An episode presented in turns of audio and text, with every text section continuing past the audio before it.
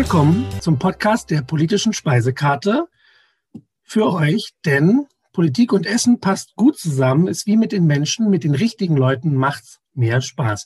Einen dieser Menschen habe ich mir heute eingeladen und ich bin froh, dass sie da ist, Regisseurin, Darstellerin, Autorin Christina Schlag. Hallo, schön, dass ich da sein darf. Äh, als Comedian würde ich gerne, äh, also Sie als Comedian würde ich gerne mit einem Zitat von Kurt Tucholsky einsteigen, äh, weil das Thema gerade doch durchaus sehr präsent ist. Zitat ist, was darf Satire? Alles. Gilt das heute noch? Also, ich glaube, da ist natürlich erstmal die Frage, was, was soll dieses alles sein? Und ähm, wenn ich das jetzt irgendwie definieren sollte, dann ist alles nicht, äh, also dann gehört unter den oder fällt unter den Begriff alles für mich nicht, ähm, dass man nach unten tritt. Also meiner Meinung nach sollte Satire oder gute Satire sich einen in Anführungszeichen Gegner äh, suchen, der mächtiger ist als äh, man selbst. Und in dem Fall ist das dann natürlich erstmal oft Politik oder gesellschaftliche ähm, ja, Phänomene, Regeln, ähm, die man da behandeln kann. Und dazu braucht es meiner Meinung nach nicht ähm, eine Reproduktion von simplen Klischees, ähm, derer man sich ja dann doch oft bedient. Und das ist auch relativ einfach. Aber da ist für mich kein Mehrwert drin. Also und da spreche ich, glaube ich, auch nicht nur für mich, sondern da spreche ich für das gesamte Browser-Ballett, dem Satireformat, dem ich angehöre. Einige ihrer Kolleginnen und Kollegen haben durchaus trotzdem Schwierigkeiten, sich ja diesem Wandel anzupassen, mit manchen Themen vielleicht sensibler umzugehen. Wie nehmen Sie diesen Wandel wahr? Also ich glaube, dass es diesen Wandel auf jeden Fall gibt und man sieht auch ähm, anhand von diversen ähm, naja, Schlagzeilen oder Diskussionen, dass es Leute gibt, die äh, da erstmal Probleme haben. Aber das ist halt ein Phänomen der Zeit oder des Voranschreitens der Zeit, dass man ähm, sich anpassen muss. Und ähm, es ist total gut, finde ich, dass ähm, jetzt Menschen, die vorher ähm, komplett stumm äh, gehalten wurden äh, von gesellschaftlichen Strukturen, die Möglichkeit haben, sich auszudrücken. Und ähm, da diese Menschen jetzt äh, ihre Stimme auch nutzen, ist es vollkommen legitim, dass sie äh, darauf hinweisen, dass man sich manchmal äh, Ausdrücke oder auch Konzepten bedient, die einfach äh, nichts weiter sind, als eine Gruppe zu reduzieren auf bestimmte Klischees. Und deshalb ist es total ähm, wichtig und gut, dass es diesen Wandel gibt. Und ich bin ein großer Fan davon. Ähm, wenngleich auch ähm, mir und auch in meinem Team uns immer wieder solche Fehler äh, unterlaufen.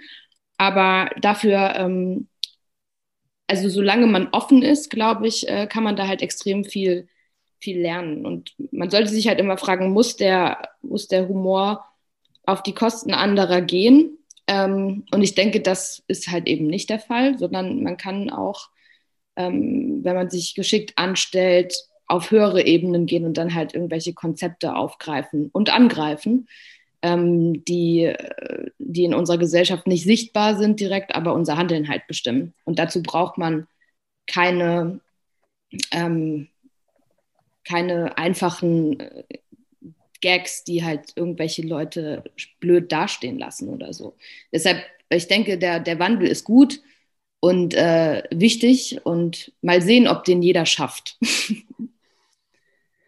Wie genau äußert sich dieser Wandel in Ihrem Schaffensprozess, wenn Sie Themen aufgreifen und sagen, daraus wollen wir was machen?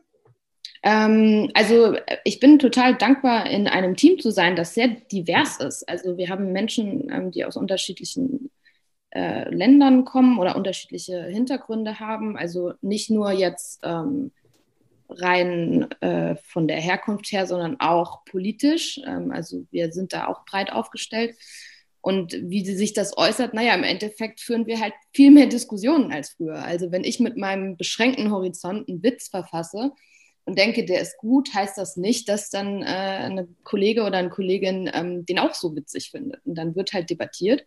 Und dann guckt man halt mit ganz verschiedenen Blickwinkeln drauf und im Idealfall kann man äh, dann einen einen Witz oder auch ein Drehbuch erzeugen, das äh, aus vielen Perspektiven ähm, gut ist, beziehungsweise wo das halt auch die anderen Perspektiven mit einbezieht. Sie sprechen das gerade an, dass es natürlich dann davon lebt, dass ich Diversität in den Gruppen habe. Oft wird ja angeprangert, dass ob das Vorstände sind, der Bundestag selbst oder eben auch kleinere Arbeitsgruppen an Diversität mangeln. Gab es da eine bestimmte Regel? Wie, wie kam das oder hat sich das einfach natürlich ergeben, dass die Gruppe so divers ist? Also in unserem Unternehmen hat sich das äh, natürlich so ergeben. Ähm, ich bin ich weiß, das ist natürlich schwierig. Man kann natürlich sagen, man, man macht eine Quote oder so, das haben wir nicht. Ähm, wir haben immer, also wir gucken immer nach den besten Leuten, aber wenn wir Leute haben, die äh, gleich gut qualifiziert sind und ähm, eine Person ist halt super ähnlich wie, wie äh, Leute, die eh schon da sind, dann ist die natürlich in Anführungszeichen uninteressanter als jemand, der nochmal einen ganz anderen Blickwinkel reinbringt. Also ähm, ich bin jetzt nicht äh, zuständig für die Auswahl unserer Mitarbeiter, aber ähm, ich meine zu wissen, dass wir das, dass das bei uns relativ organisch gewachsen ist, so tatsächlich. Wie sind Sie denn zu dem Team des Browserballetts gestoßen? ähm, ja, das war mehr oder weniger zufällig. Also ich habe ähm, mein Studium gerade fast beendet. Also ich habe meine Masterarbeit in klinischer Psychologie gerade geschrieben und habe dann eine Stellenausschreibung auf dem Blog Schlecki Silberstein, der quasi mein Co-Host ist von der Show, ähm, gesehen und ähm, habe mich da dann einfach auf, äh, ja, auf gut Glück beworben mit einer total sinnlosen Bewerbung, die eigentlich wirklich keine Aussage über mich hatte, außer dass ich Döner holen kann und 25 bin. Und ähm, das fanden die aber dann irgendwie ganz interessant und dann bin ich da reingeraten. Und dann habe ich erst so äh, Social Media Reportings gemacht und habe dann langsam versucht, mich in diesen Autorenbereich reinzuarbeiten. Und das war vor, uh, das ist äh, 2017 oder so gewesen oder 16, ja. Hilft das Psychologiestudium, wenn man Satire über Gesellschaft macht? ähm, ich denke, Psychologiestudium hilft immer, also das kann man überall anwenden. Kommt natürlich darauf an, äh, was man da gehört hat an der Uni und auch wieder, was für Professoren und Professorinnen man da hatte. Ähm, aber ich glaube, so, wenn es um so Mechanismen äh, gibt, die so greifen auf der gesellschaftlichen Ebene oder auch auf der individuellen Ebene, da hat man vielleicht wirklich einen kleinen Vorteil, weil man schon mal ähm, damit zu, zu tun hatte oder weil man auch ein bisschen ähm, offener gegenüber psychologischen Phänomenen äh, eingestellt ist, sage ich mal. Ähm, also Angst ist ja auch zum Beispiel etwas, was in unserer Gesellschaft sehr dominant ist, auch wenn man es nicht sieht. Ähm, das sind so Dinge, mit denen hatte ich natürlich schon meine Berührungspunkte im Studium und äh, denke schon, dass das irgendwie hilft. Aber ich, also genauso wie ich jedem ähm, eine Therapie empfehlen würde, könnte man wahrscheinlich auch jedem sagen, dazu muss man es nicht studieren, aber man kann sich auseinandersetzen mit der eigenen Psyche. Das ist äh, immer hilfreich. Auch beim Gagschreiben. Jetzt möchte ich kurz nachfragen, worauf beziehen Sie sich, wenn Sie sagen, dass Angst sehr präsent ist in unserer Gesellschaft? Oh, ähm, naja, also ich, ich denke, jeder handelt aus irgendeiner Angst auch oft genug. Also, dass man zum Beispiel nicht äh, seine Meinung, also damit meine ich jetzt nicht äh, irgendwie Holocaust leugnen oder so, aber dass man ähm, aus Angst heraus nicht äh, seine Meinung sagt. So, das kann in der, in der Paarbeziehung sein, das kann bei der Familie sein ähm, oder halt auch offen im Job. Also ich glaube, viele unserer Handlungen sind halt irgendwie angstgetrieben beziehungsweise angstbehindert. Ähm, aber das wollte ich jetzt einfach nur als Beispiel geben, weil sowas halt, äh, also wir haben zum Beispiel einen Clip gemacht, ähm, um das vielleicht greifbarer zu machen. Da ging es darum, dass ähm, ich echt lange, also als ich noch jünger war, Probleme damit hatte, Klopapier zu kaufen. Ne? Also da ging es auch um Scham und Angst. Und da haben wir einen Clip draus gemacht, zum Beispiel, ähm, was passiert eigentlich im Kopf, wenn man äh, Klopapier kauft an der Kasse. Und ähm, da haben wir quasi das so übersetzt, dass dann alle Ängste, die man so hat, also jetzt denken die Leute, dass ich aufs Klo gehe, oh mein Gott, ne? Ähm, äh, das haben wir dann quasi sichtbar gemacht, indem die Leute im Supermarkt, die gesehen haben, dass ich gerade Klopapier kaufe, dann diese schlimmen Sachen ausgesprochen haben. Also das sind so, so Dinge, die, äh, die uns ja irgendwie unfreier machen ähm, und äh, die vielleicht besser greifbar waren für mich, weil ich das studiert habe oder auch nicht. Also ich, ich will jetzt nicht sagen, man muss, muss Psychologie studiert haben, um einen Klopapierwitz zu machen am Ende.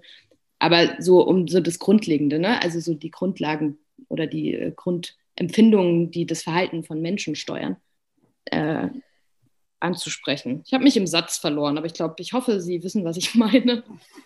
Ich schon. Ich finde es tatsächlich ganz spannend, weil ich erst vor kurzem auch davon gehört hatte im Gespräch, da war es eine Anekdote und dann hieß es, der Mann hatte das geäußert, wenn ich eine Frau beim Klopapier oder Tampon kaufen sehe, dann, dann finde ich die schon nicht mehr attraktiv. Mhm. So, und dann sind wir gleich bei einem riesigen Thema, ist mir klar, Offenheit und Umgang mit Sexualität, mit Identität und so weiter, aber genau darauf spielen sie ja an. Das ist dieses, was, was weckt das? Oh, Unreinheit, äh, das sind die Gedanken, die ich habe. Letztlich ist es das, was wir alle tun. Ganz recht, auf jeden Fall. Naja, und wenn, wenn, ich sag mal, die Frau, die dann auch dieses, die, diesen Hygieneartikel, den sie äh, qua ihres Zustands als Mensch kaufen muss, ähm, das verinnerlicht, was dieser Mann denkt, dann haben wir halt ein Problem. Ne? Also, weil dann, äh, dann ist es ja manifest, obwohl es einfach nur im Kopf passiert. Ähm, und wo das herkommt, ja, also das ist halt Erziehung und ähm, das haben wir halt alle drin. Und so ein paar Sachen, die gehen ja jetzt auch langsam ein bisschen raus. Ne? Also zum Beispiel, dass Homosexualität normal ist, ist ne, längst noch nicht für alle normal, aber so ein bisschen habe ich schon das Gefühl, dass man da jetzt ein bisschen anders mit umgeht, als, als ich zum Beispiel äh, jung war. Äh, da, ich bin natürlich noch sehr jung. ähm, Nee, aber so, ne, es, es, tut sich ja schon was, aber es ist halt Erziehung und es ist halt das, was man lernt als Kind und welche ähm, Vorstellungen man hat und auch welche Ängste man hat. Im Politischen gibt es dafür auch ein Phänomen, ich weiß nicht, ob andere Wissenschaften, Disziplinen das auch machen, da nennt sich das die Schweigespirale. Da mhm. geht es darum, äh, eben etwas öffentlich zu machen und dass ich aus Scham oder, oder Unwissenheit mich zurücknehme bei einem Thema und das immer wieder passiert und ich letztlich gefühlt eine Mehrheit habe, die nicht sagt, weil sie sich in ihren Gruppen dafür schämt oder eben das Unwohl ist. Auf politischer Ebene, aber es wäre ja hier ähnlich, naja, was zu sagen, was ich mir irgendwie vielleicht nicht rausnehme gegenüber anderen. Das ist, und, und das hat auch wieder zwei Seiten, weil die andere Seite ist halt, und das finde ich halt auch sehr gefährlich, ähm, und das ist auch immer wieder, wenn ich sage, wir versuchen irgendwie auf eine höhere Ebene zu gehen, ähm, es gibt Leute, die dann mit einer Inbrunst und mit einem Selbstbewusstsein, das selbst kompensatorisch ist, also dessen Ursache auch nochmal woanders liegt. Ähm, ne? Ich sage jetzt mal das, das böse Wort Hitler zum Beispiel mit einer Überzeugung, ähm, da äh, rausposaunt, äh, was, was dann andere dazu, die eben geschwiegen haben, ähm, vielleicht auch zum Teil veranlasst hat, das zu glauben, was der sagt, weil der das so sicher sagt. Ne? Also weil der so selbst, weil der so selbstbewusst wirkt, da muss er ja recht haben. Das ist natürlich eine total idiotische Denke, aber ich glaube, das machen wir schon viel. Wie Jetzt habe ich schon Hitler gesagt. Wir reden seit 20 Minuten und ich habe schon Hitler gesagt. Verdammt. Wie soll ich das rausstreichen? Nein, das ein, ein Piep. Ich finde es immer so albern, wenn Worte umschrieben werden oder irgendwie abgekürzt. Ich muss immer so, was weiß ich, wenn sie in den USA sagen, the N-Word. Jeder weiß, was gemeint ist. Und ich verstehe, warum man das nicht sagt. Aber das so zu umschreiben, ist halt, ich sage es trotzdem, aber ich tue so, als würde ich mich darum kümmern. Ich verstehe das. Ich glaube, das könnte auch so eine, so, eine, ähm, so eine Übergangsphase sein, weil das Wort ist halt noch in den Köpfen. Und äh, so jetzt versucht man es quasi zu zensieren ähm, ich habe da jetzt keine mentale Repräsentation mehr. Jetzt hast du sie, äh, du, Entschuldigung, das habe ich du gesagt. Jetzt haben sie die wieder äh, getriggert. Aber ähm, ich finde das okay und ich kann, also gerade da maße ich mir überhaupt gar kein Urteil an, weil das sollen diejenigen entscheiden, die halt die äh, Diskriminierung durch das Wort erfahren haben.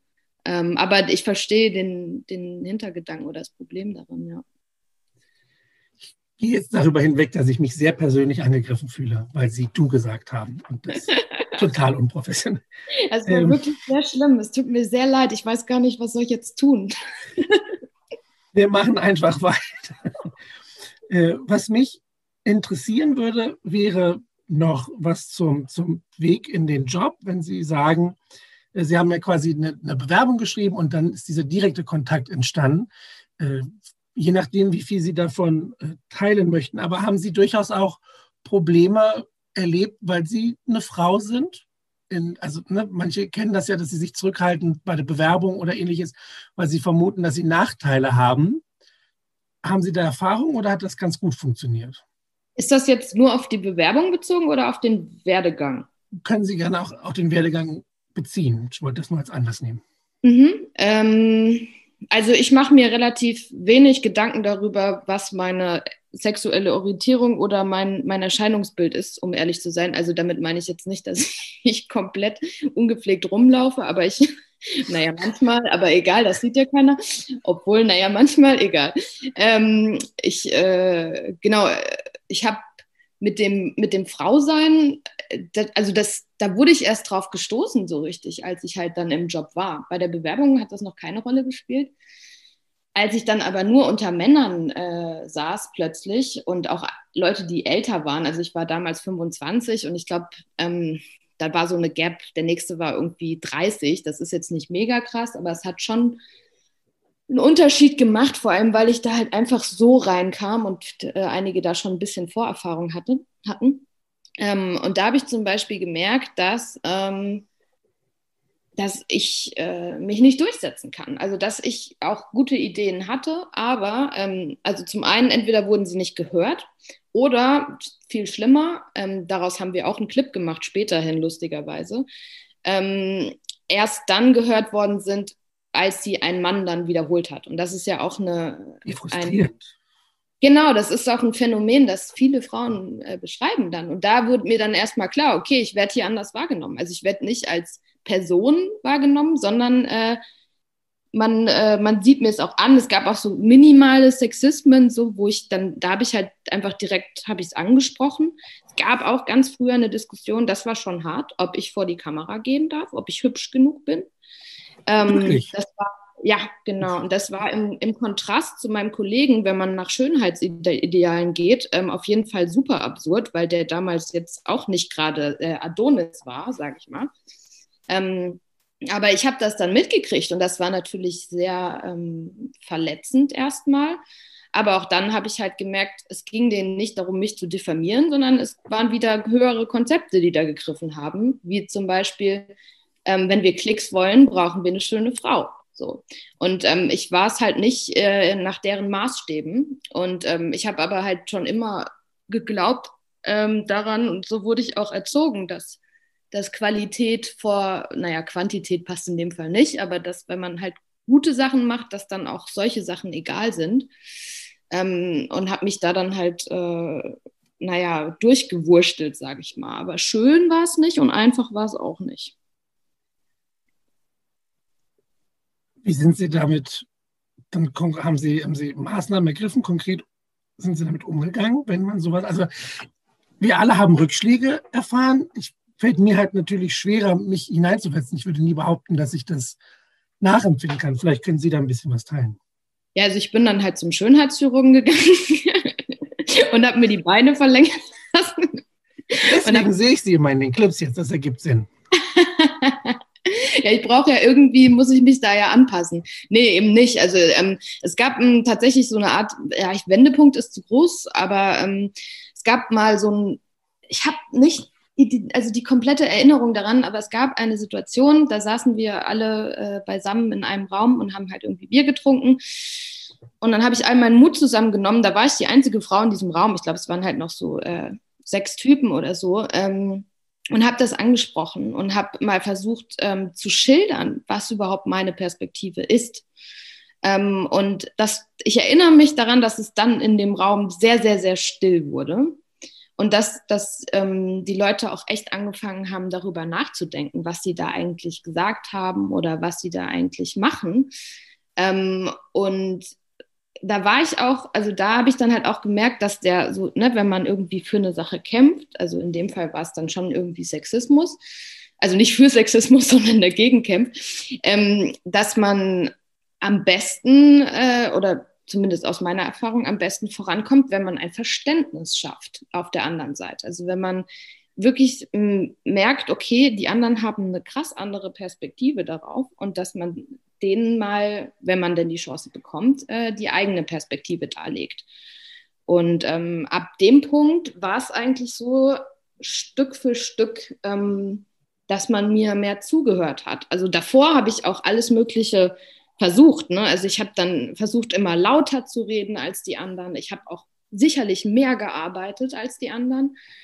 Ähm, und äh, habe mich versucht, so männlich zu verhalten, wie es nur ging. Also ich habe mich da auch schon versucht anzupassen, aber ähm, ich bin sehr oft äh, weinend nach Hause gegangen und habe gedacht, das ist irgendwie alles nix und das, das ist scheiße und auch vor allem selbstbewusstseinsmäßig total äh, gekränkt, weil mir ja keiner zugehört hat und weil ich nie die Bestätigung bekommen habe, die ich gebraucht hätte, um ähm, ein solides Gefühl dafür zu bekommen, was kann ich eigentlich und was, was muss ich noch lernen ähm, im Prinzip bin ich oft nach Hause gegangen, hatte das Gefühl, ich kann nichts.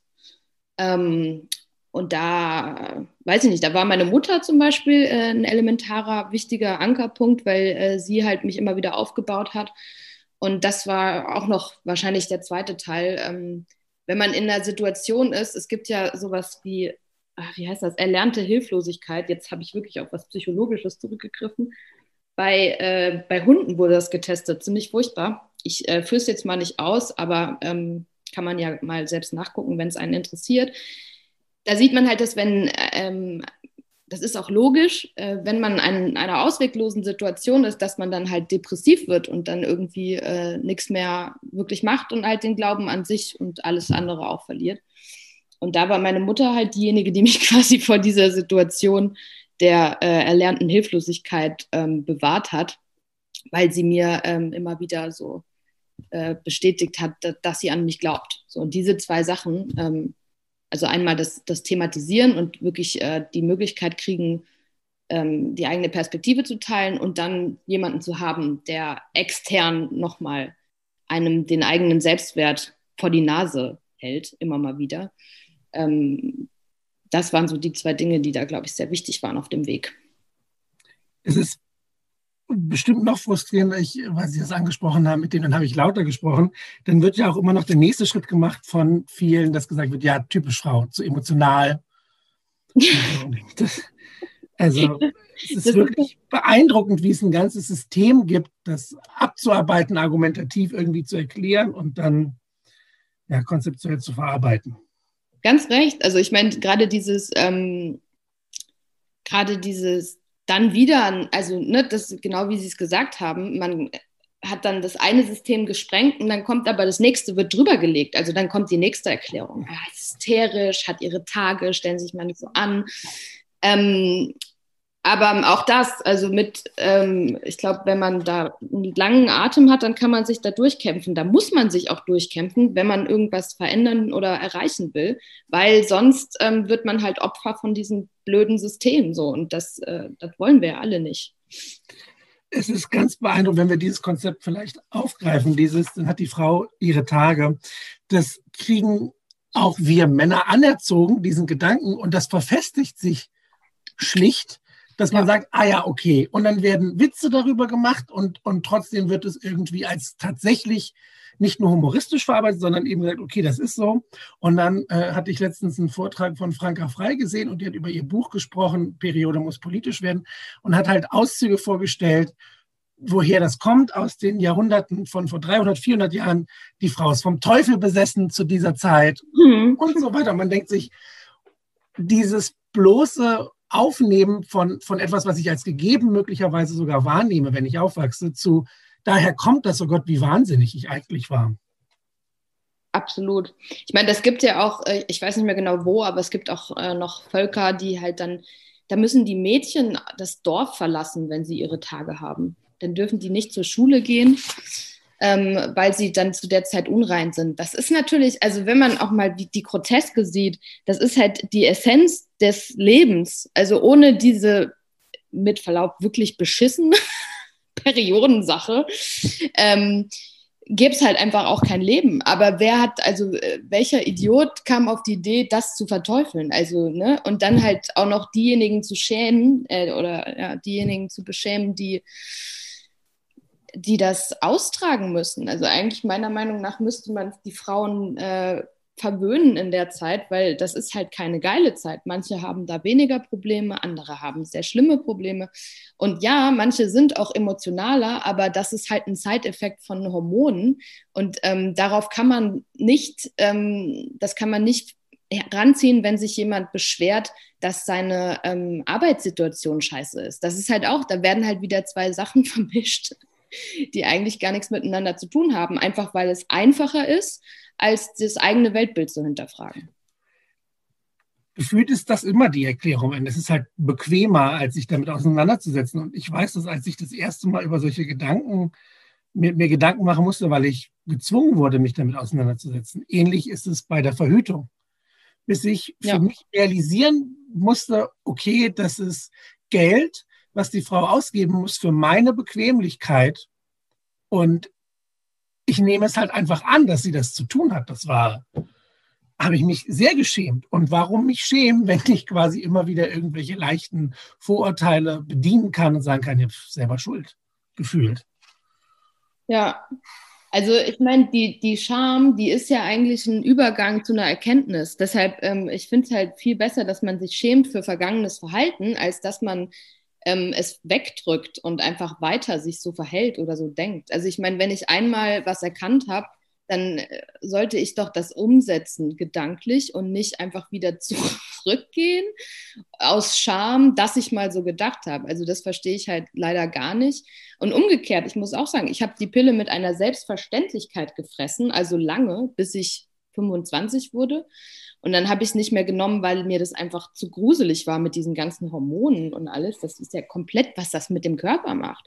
Und die Gefahren, denen man sich da aussetzt. Da wurde ich damals auch nicht aufgeklärt. Ich war Frauenarzt, okay, die ist 16, die kann jetzt hier knick, knack und so, aber Kinder wollen wir noch nicht. Also hier Pille fressen ähm, scheißegal, was das mit einem macht. Und bei mir hat es dann zur Folge, dass ich zum Beispiel mit 25 auf einmal krasse Pickel hatte. Warum? Weil das, ähm, weil die, die, der Hautstatus irgendwie quasi eingefroren wird zu dem Zeitpunkt, wo man äh, die Pille nimmt, dann wird die Haut schön und so und die Haare werden schön. Setzt man sie ab, dann fällt man quasi hauttechnisch zurück ähm, in die Pubertät und solche Sachen. Also äh, das ist schon, das ist schon gruselig. Und äh, für mich war es auch immer selbstverständlich, das zu bezahlen, aber das, ne, auch da wieder, das ist halt ein System von, naja, äh, Repression, beziehungsweise äh, einfach das Patriarchat, was sich da äh, durchgesetzt hat. An, an Macht äh, und Form der Unterdrückung, die halt so langsam bei den Frauen, auch bei allen möglichen äh, Minderheiten, bei Schwarzen haben wir es jetzt auch mit den Black Lives Matters und so. Das kommt jetzt langsam zum Glück raus. Ähm, aber man muss erstmal auch verstehen, dass man halt selbst Teil dieser Denke ist. Vor kurzem habe ich das erst gesehen, da ging es um die, ähm, den Ausgleich der Hygieneartikel für Frauen, dass es da irgendwie eine Entschädigung geben müsste und so weiter. Und dann hat irgendwer geschrieben, ja, dann verlange ich das jetzt auch für meinen Rasierer.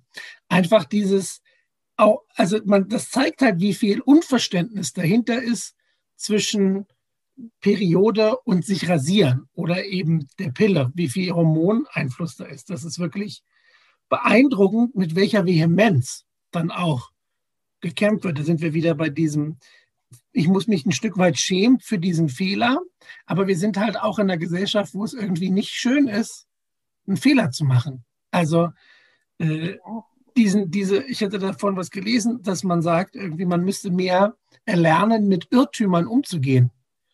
Also oh. das ist die Ausrede Nummer eins meiner Schüler zum Beispiel. Ich habe Angst, was Falsches zu sagen. Ich so, ja, aber das passiert doch, ist doch nicht, ist doch nicht schlimm. Also, ne, aber da werden wir herangezüchtet als Menschen, die auf gar keinen Fall was falsch machen. Und wenn wir falsch liegen, werden wir nur verbitterter und beharren noch mehr auf unserem Standpunkt das Ironische ist ja eigentlich, dass man, wenn man nichts falsch macht, alles falsch macht. Also ganz ehrlich, ist, ist meine feste Überzeugung, wenn ich keine Fehler mache, dann kann ich nicht lernen. So. Und dann mache ich eigentlich grundlegend was falsch, nämlich äh, ich behindere mich an meinem eigenen Lernprozess. Und ähm, ja, also ich, ich glaube, mittlerweile gibt es so Tendenzen, dass man sich dann doch wieder entschuldigt. Aber da ist es halt, oder ein Fehler eingesteht, aber da habe ich jetzt so ein bisschen Angst, dass es dann ums Image geht. Also dass man, ähm, dass man merkt, bei gewissen Fehltritten ähm, sollte man oder ist es angesagt, wenn man sich entschuldigt und dann ähm, ist es aber nicht so, dass man wirklich einen Fehler eingesehen hat, sondern dass man gesehen hat, okay, gesellschaftlich kann ich das jetzt nicht mehr machen. Es mhm. ist jetzt nicht mehr cool, irgendwie ähm, sexistischen Spruch rauszuhauen. Ich habe es zwar getan, dann wurde ich darauf hingewiesen, dann habe ich mich entschuldigt. Aber ob damit der Gedanke weg ist, dass ich also sex sexistische Kackscheiße äh, gelabert habe, ähm, das sei mal dahingestellt. Aber ja, also ich fände es total cool, wenn wir in der Schule zum Beispiel lernen würden, ähm, dass Fehler gut und wichtig sind und dass es eben, dass man dadurch gerade lernen kann. Das ist halt voll schade, wenn, wenn, wenn man Angst hat, etwas Falsches zu machen oder zu sagen, dass es das einen komplett hemmt, äh, wirklich was. Da sind wir auch wieder bei der Angst übrigens, ne? Ähm, wirklich was zu machen, was Neues. Dieser Entschuldigungsmechanismus ist ganz interessant, wenn dann man genau darauf achten kann, was die Worte sind. Und dann wird ja immer sowas verwendet wie, sollte ich jemanden äh, verletzt haben oder sollte das jemand so aufgenommen haben, dann tut es mir leid. Nicht ich habe den Fehler gemacht, ja. in dem Sinne, sondern, oh, das ist wohl falsch rübergekommen, aber ich würde sowas nicht machen. Sie wissen ja, ich bin nicht so. Das war jetzt erst, äh, da hatte jemand den diese letzte, die, die letzte Instanzsendung äh, analysiert, wie dann eben diese Entschuldigung war. Meine vielfältig diskutierte, auch ist das nicht eine tolle Sendung, diskutierte Sendung und das kam bei rum und das wollte ich ja gar nicht. Aber das ist keine wirkliche Entschuldigung für das Fehlverhalten. Ja, vor allen Dingen, äh, also bei der letzten Instanz, es hat mich einfach ein bisschen sprachlos gemacht, weil wir so viel darüber geredet haben ähm, dass äh, gewisse Sachen einfach nicht, also dass gewisse Sachen aus dem Horizont äh, sind von in dem Fall weißen heterosexuellen Menschen. Ähm, und ich fand es halt irgendwie witzig, weil wir haben in unserer TV-Show ähm, einen, einen, einen kleinen Teil gemacht, äh, der ein Part, der hieß äh, Menschen, die es betrifft, selbst gefragt. und äh, eigentlich ist das, das liegt sowas von auf der Hand das, das, das, wir fragen ja auch nicht irgendwie Boris Becker, wenn es um Virologie geht. Also das macht ja keinen Sinn, weil Boris Becker ist ein Tennisspieler, aber kein Virologe. Und wenn ich äh, darüber diskutiere, ob man das Z-Wort oder das N-Wort sagen darf oder nicht, was schon schlimm genug ist für sich genommen, dann kann ich doch nicht nur weiße Kartoffeln dahinsetzen. Also und dann äh, ist es auch kein Wunder, also klar. Und wenn ich, wenn man sich das anguckt, die werden jetzt nicht von heute auf morgen ihr, ihr Weltbild geändert haben, sondern dann sagt man halt, ja, oh Gott, so habe ich das gar nicht gemeint. Ja, vielleicht haben sie es auch gar nicht so gemeint. Das ist ja auch gar nicht das, das Problem. Das Problem ist, dass es in deren Köpfen ist. Und dass sie halt mit einer, mit einer Ignoranz solche Sachen sagen, dass sie andere verletzen oder dass sie gar nicht wissen, dass sie darüber gar nicht urteilen sollten. Also das sollte denen eigentlich klar sein. Da wurde, glaube ich, schon vor vielen Jahrzehnten wurden da Fehler gemacht, dass das eben sich entwickelt hat. Ich sage meinen Schülern immer, dass das die größte Angst ist, die ich habe, dass sie Dinge sagen, weil sie glauben, ich will das hören. Ja, das ist das Schlimmste. Im, Gehe Im, Geheimen entwickelt sich etwas, wie eben, ne, ob es jetzt Sexismus ist oder eben Antisemitismus. Und die wissen, ja, ich darf das jetzt nicht sagen, sonst gucken mich alle schief an. Und insgeheim denke ich, ja, aber wenn ich unter meinen Freunden bin oder so im geschützten Raum, dann kann ich richtig losledern. Und das zeigt ein Stück weit einfach auch, dass zum Beispiel die AfD so erfolgreich ist. Die Menschen waren vorher ja nicht anders. Die haben sich da nicht hinentwickelt. Das sind Leute, meist über 50, 60, die jetzt denken, das, was ich seit 30 Jahren denke, kann ich jetzt wieder sagen, indem ich das unterstütze endlich sagt's mal einer, ne? Das wird man wohl noch sagen dürfen. Ja, das sind die Redewendungen, die sie verwenden. Ja. Und, und es ist immer, oh, und dann hasse ich es immer, wenn sie mit Sprache arbeiten, dann ist immer dieses, ich sage erst etwas, was gut ist, und dann schiebe ich was hinterher. Da habe ich mich vor Jahren drüber aufgeregt, als es hieß, mit der deutschen Leitkultur. 2016 war das mit dem Museum. Mhm. Da sagt er, Deutschland ist ein offenes, tolerantes Land. Ja, stimme ich zu. Und dann kommt, deswegen kann es dir keine Burkas geben. Ich sage, ah, zwing mich doch nicht, mit dir übereinzustimmen, wenn du dann sowas sagst.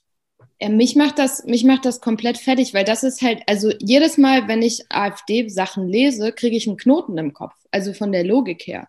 Weil sie, was haben sie zuletzt geschrieben? Oder habe ich irgendwo von Alice Weidel ein Zitat, dass oder was Beatrix von Storch, weiß es gar nicht mehr. Aber ähm, es ging darum, dass die Antifa eine faschistoide Organisation ist. Also die, die schreiben quasi, null ist gleich eins. So. Und das ist halt so, was? Aber so funktioniert es halt irgendwie. Ich weiß, also das, das macht mich total, äh, total kirre.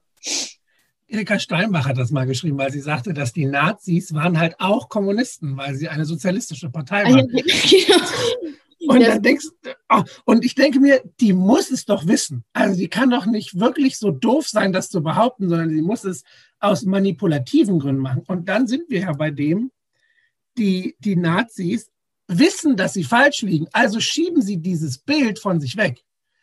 Die AfD würde nie sagen, wir sind Nazis, obwohl sie alles das tun, oder zumindest in weiten Teilen das tun, was sie damit identifiziert, weil sie wissen, nach außen hin darf ich so nicht wirken, aber ich möchte es gern nach innen sein. Ja, also im Prinzip ist es ja einfach nur ein neues Gewand für dieselben jahrhundertelangen äh, oder jahrhundertealten oder noch länger äh, Ideen einfach der Unterdrückung oder der Superiorität der eigenen äh, Rasse oder wie auch immer man es nennen will. Also es ist ja immer wieder dasselbe Phänomen, dass man ähm, sagt, man, man will sich nichts sagen lassen, so, man, ne, man selbst ist irgendwie frei, aber man selbst diktiert anderen, wie sie, wie sie zu sein haben oder was sie nicht machen dürfen und was sie machen dürfen. Und das ist halt so ein, so ein Paradox, ähm, was da, aber es, es, es entlarvt sich halt die ganze Zeit selbst. So. Aber ja. Das beste Beispiel ist in den USA immer, wenn die Republikaner sagen, sie wollen kein mächtiges Regierungssystem, das den Leuten was vorschreibt. Aber Abtreibung, das hat die Regierung zu entscheiden. Das geht äh, die Regierung was an. Alles andere ist aber zu, zu viel Einfluss auf mein Leben. Aber das verlange ich äh, bestimmt. Ganz genau. Oder auch, dass Donald Trump äh, Anti-Establishment ist. Ne? Also, was? er, er war aber zwischenzeitlich auch Establishment. Er hat auch gesagt, er ist die Elite und er ist der Klügste. Da war er Elite pur. Und dann war er doch wieder der Einzige, der gegen das Establishment steht. Also, das ist halt, das ist halt, das wird halt immer so hingebogen, wie man es gerade gerne hätte.